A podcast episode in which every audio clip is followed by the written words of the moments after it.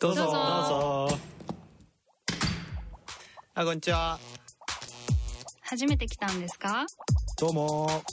ゆっくりしていきやえ私たち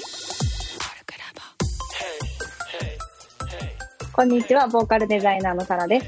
こんにちは。えっとさすらいの職業カウンセラーオカリーです。こんにちは、アウトプット研究家のとっちーです。コルクラボの温度は答えのないテーマについてちょっと真面目に対話をする番組です。えっ、と、大テーマ、知能でやっている2回目です。今回のテーマは、自分のどんなところが頭悪いと思うっていうテーマで、うん。 3人で話そうと思います。はい。で今ちょっと確か言いながら思ったんだけど、知能に対して頭悪いっていうのは対義語なのかなそう そうそう。微妙。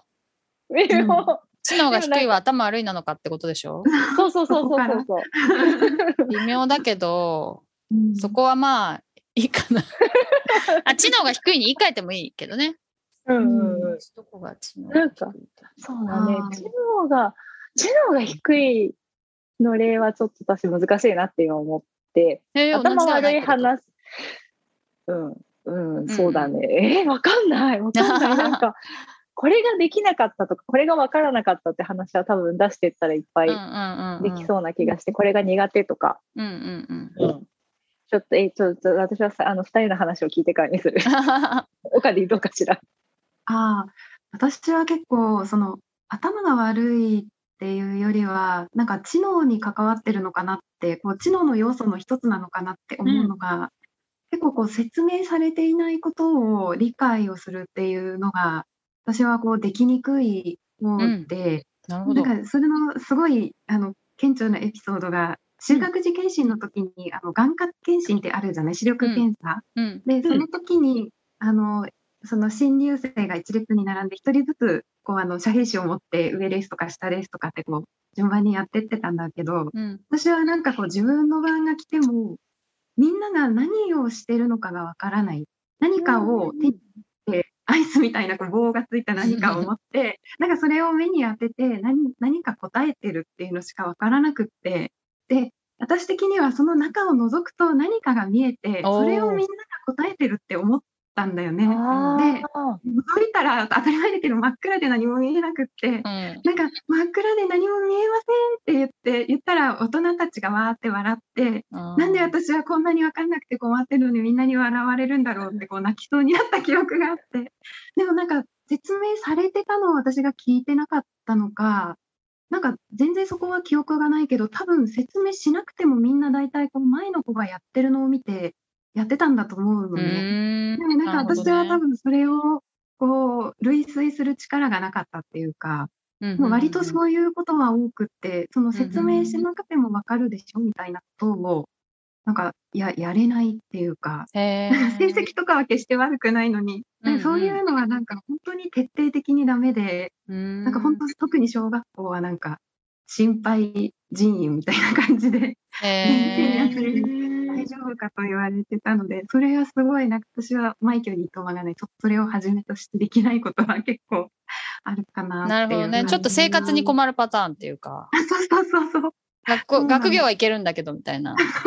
ああ、いいるよね、そういう方。うん、いるいるいるいいる。るよね。なるほど、なるほど。私はね、圧倒的に記憶力だね。あ、そう。うん、なんかね、私本当にね、なんか、あの、こう、こう言っちゃ、こう言っちゃあれですけれども、苦手があんまりないのね。あの、まあ、そのスポーツとか全般含めて。だけど、うん暗記だけはもう点でダメだね。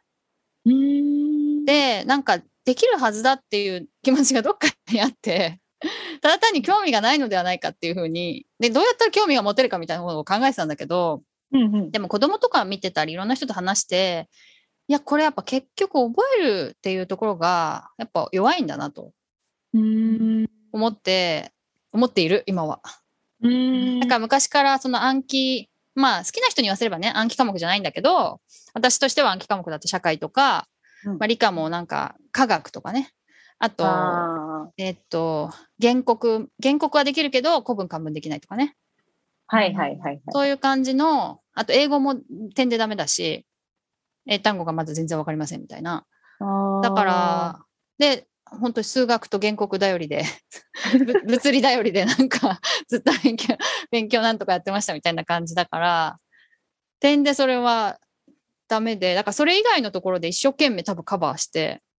いるんだと思うその仕事でも何でもだからえでもさ、うん、言葉、なんていうのえっと、英単語もさ、 日本語単語も さ、そう思ってたんだよ私もそう思ってたんだよ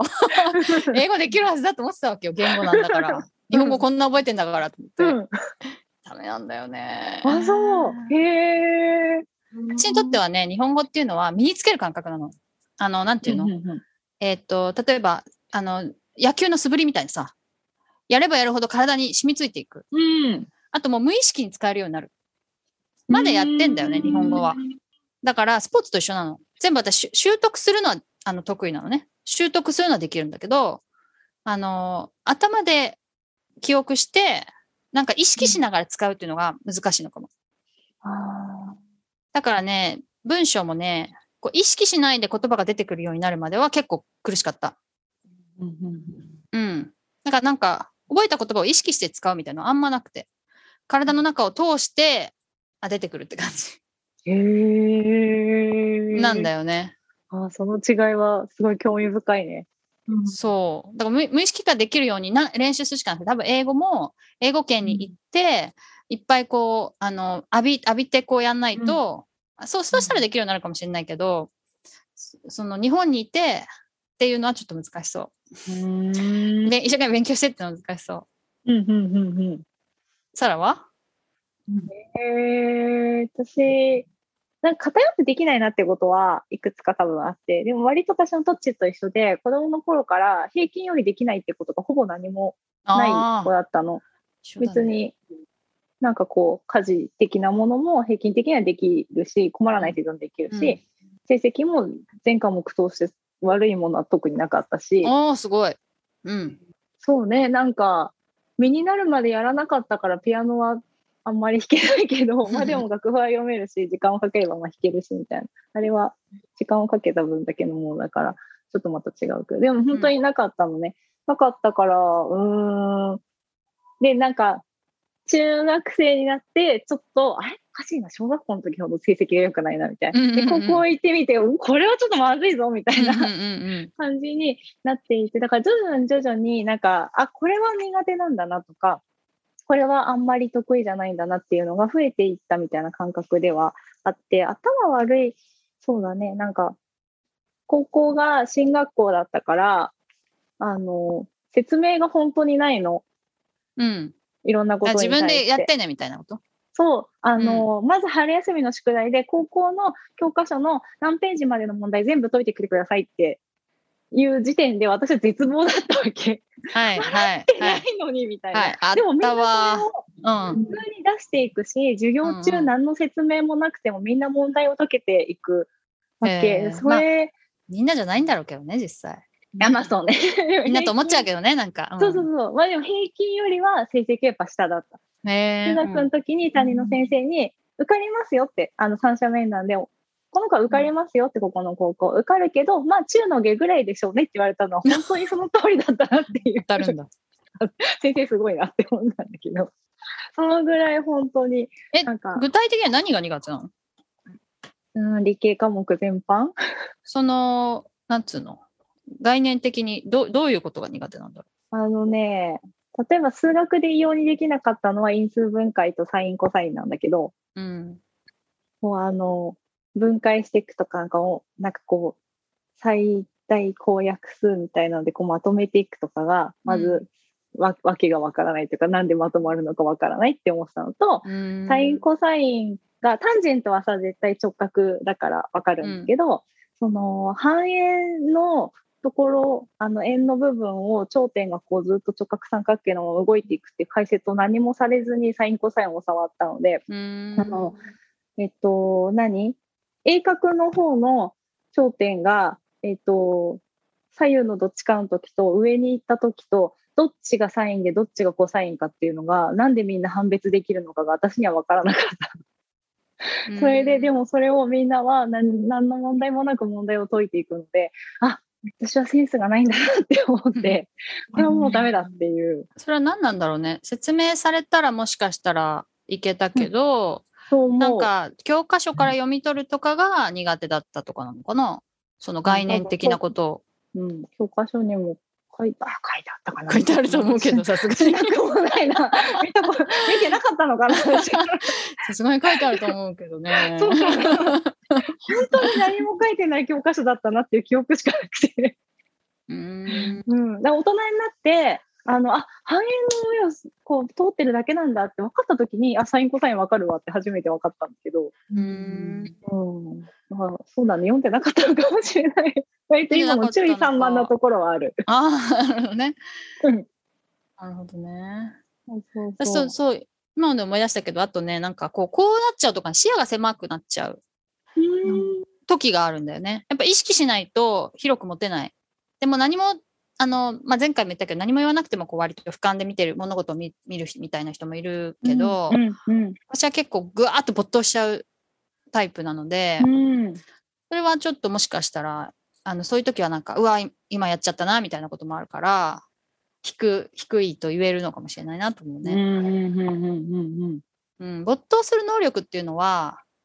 いいことだと思うんだけど、集中する、没頭する。うんだけど、そのやっぱそのスイッチを自分で、あの、本当はコントロールしたいなっていう。うんだから、なるべくこうう、没頭しないように、こう、なんか気をつけるっていうか、例えば人とこうやって話してる時とかにね、ガーっていっちゃわないように気をつけてるみたいのはある気がする。うん、それはどうやって身につけたのえー、どうやって見つけたんだろう。でもこう後悔のあの数だけじゃないでしょうか。何度も後悔して、あ、喋りすぎたよなーみたいな。あー人のこ腰話の腰をまた折ってしまったみたいな。ああ、それで、かななるほどね。多分、安静して次に生かすって PDCA じゃないでしょうか。 難しい。PDCA。PDCA、私は次に行かせないタイプなんだよな。あとね、さ最近思ったらできないことでしょできないことね、なんかね、多分、う嘘つくのが苦手。感情を隠すみたいな。ああ。それ、例えばさ、人狼とかさ、頭いい人のが得意そうじゃん。なるほどね。でもあれ感情隠さなきゃいけないでしょ多分、うん私多分すごい苦手だと思うね。うんしかも苦手そうって言われたから。 うんどっち素直そうだもん。あ、そうなんか、うんあ、苦手なことあったわと思ったけど。 それもまあ多分、どこかのこのね、頭の悪さみたいのがあるんだろうなって思うけど。うんうんうんうん。うんうんうん。そうね。なんかこう、能力的に、能力的に、うん、なんかここは苦手っていうのとやっぱりすごく似てるなって思う。今聞いてて。うんうん。え、じゃあさ、ちょっと待って、じゃあその苦手感がさ、もしもさ、なかったらさ、なかったら、実際は知能が高くなかったとしても、そういうふうに思わないってことそこどのういう部こと分で。え なんか言ってごめんえっと、なんか、今みんなの話聞いてて、ここが苦手だったとか、ここが失敗したみたいなのを意識してるから、そこが自分の、そのなんか苦手だったり、頭、なんか知能的に良くない、その高くないところなんだなって思ってるのかなって思って。で、じゃあそのもし苦手感とか、そのなんか失敗した体験みたいなのを認知してなかったら、そういうふうに思わないっあてことーなのかな。気づかないってことでしょ、うんうんうん。まあまあ思わないかもね。うんそれってすごくなんかあのお奥深いなと思ったけど確かに私のあの視力検査の例で言ったらそもそもやり方が壁にあの図解されてるとかなんかそういいうこう環境的にそれが弊害にならない環境だったら多分失敗体験にならないからその頭が悪いとか知能が低いとかっていうのも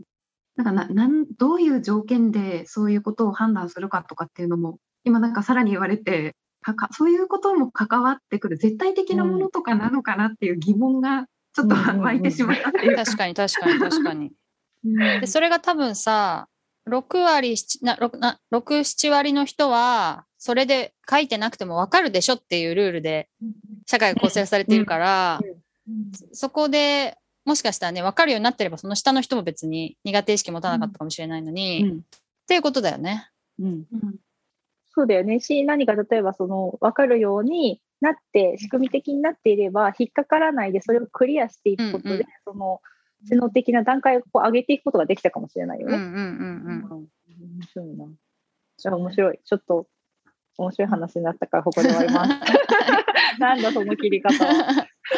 えでもなんかそういうあのここでつまずいたとか。なんかこういうことが気になってたみたいなエピソードがあったらぜひツイッターとかでも教えてください。はい以上コルクラボの温度でした。コルクラボの温度はツイッターもやっていますコルクラボの温度で検索してフォローしたりご意見ご感想いただけると嬉しいですまた「ハッシュタグコルクラボの温度」でツイートしてもらえれば探しに行きますよろしくお願いします